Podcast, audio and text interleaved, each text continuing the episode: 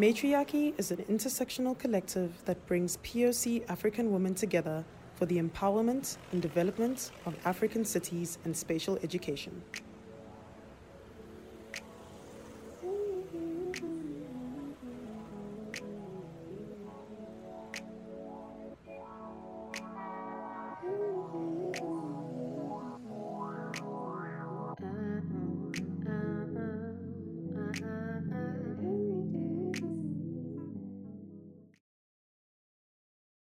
Hello to whoever's listening, and welcome to the official fourth episode of the Matri-Archi audio channel.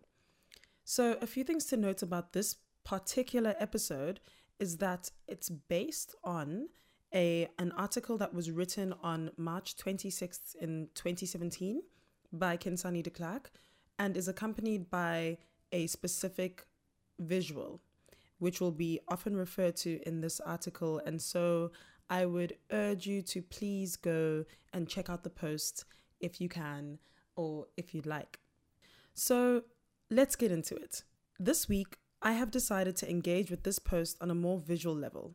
After having read Situating Eidetic Photo Montage in Contemporary Landscape Architecture by Associate Professor at Kansas University Blake Belanger, I explored imagery as a means of providing visual access to reading space.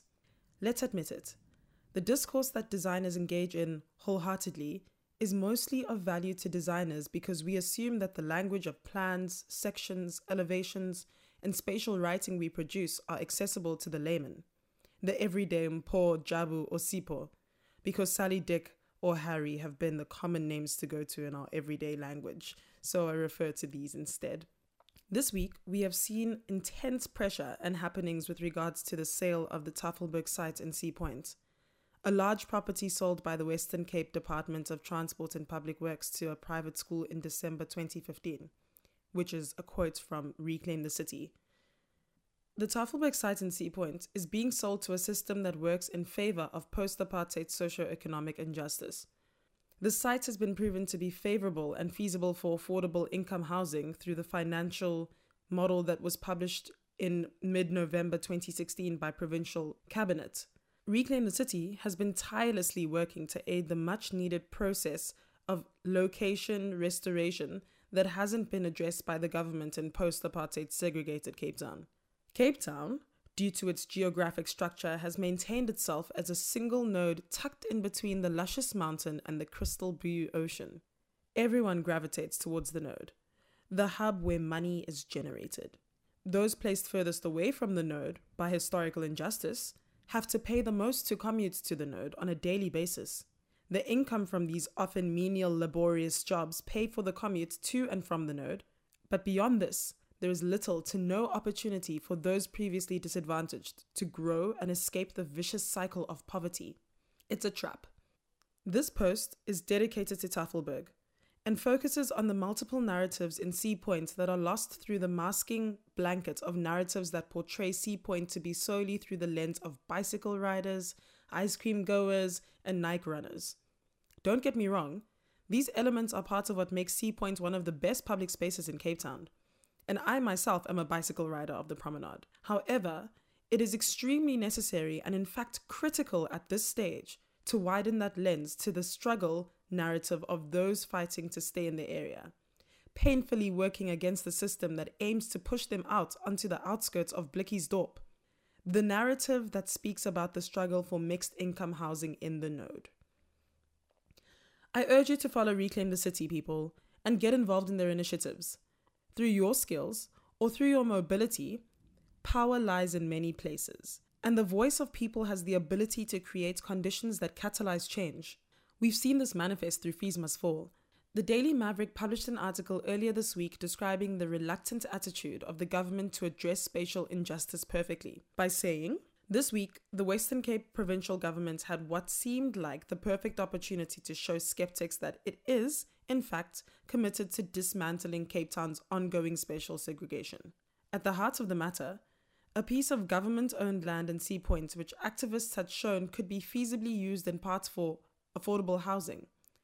Yet, the Western Cape Cabinet announced on Wednesday that it was proceeding with the private sale of the land, giving justifications which activists reject as spurious.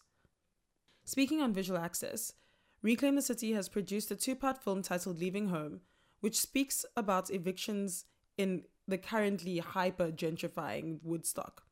And so do check the links which are in the original article of this audio episode. Okay, I'm not going to go into thorough detail as to how photo montage works formally. I'll let the photo montage speak for itself, as it is a medium that gives access to the intangible elements of space often hidden in the exclusivity of architectural language. However, there are a few important things to note with regards to the execution of these eidetic images. Eidetic refers to images having an unusual vividness and detail, often an illusion of sorts. Photo montage in itself seeks to act against the norm, with its birth in Dadaism, which most of us are probably well aware of, an art movement that sought to destroy the elitism of art from about 1916 in Berlin by mocking art itself. Art became reproducible. It became a product and had recognizable images that spoke to the masses, images that could and would evoke responses.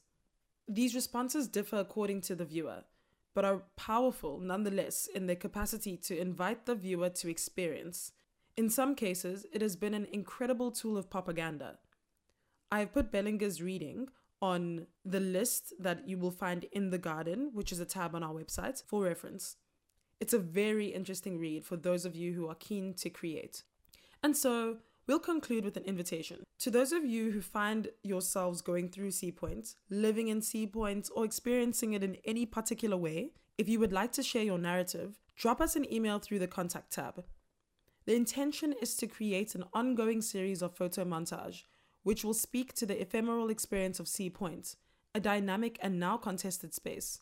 The visuals will be created in order for meaning to be brought through fast images compact with content.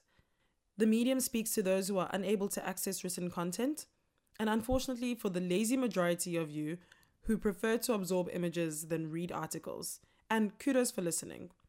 This is all very ironic if you are reading the actual article, and I do apologize for sounding a bit facetious. This series will speak about access by simply existing in its montage medium.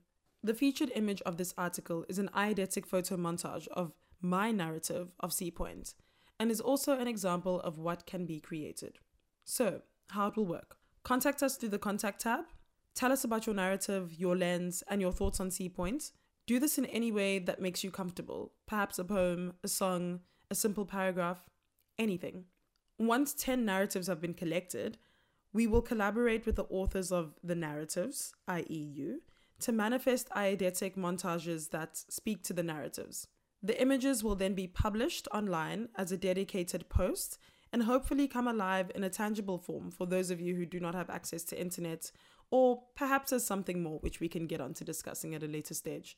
Maybe you'll see an image in the train or next to Woolworths on your business break or at your MyCiTi bus stop on the way home. Maybe a jammy. We'll decide when we get there. And so to conclude with the featured montage of this article's narrative. How I see Sea Point, not just as Khensani, but as a black woman, fairly privileged, a visitor of Sea Point, a spatial analyst, constantly scrutinizing my surroundings, observing other visitors, watching my black brothers and sisters enjoy the pools. Moloma, I say to the domestic lady strolling and raising a white baby in a pram along the promenade. I pass her on my way to hire and ride a bicycle, gazing at the ocean in awe of its uncompromising nature, ever moving against the forces of intervention, imagining how happy everyone would be if we could enjoy our land and not have to always visit and return to our ocean viewless homes. Imagining the build of mixed income housing, feeling angry and upset for those who weren't lucky enough to be born out of the Lokshin to be able to gaze at the ocean on a bicycle like me. I return my hired bicycle, grab a quick ice cream, and make my way home out of the city. I've closed my visit, and now I open my mind. How can my skills as an architectural designer, a spatial thinker, contribute to my narrative? I sit, trying to find silence, scratching my brain, and I write to you. Let's see Sea Point through your lens.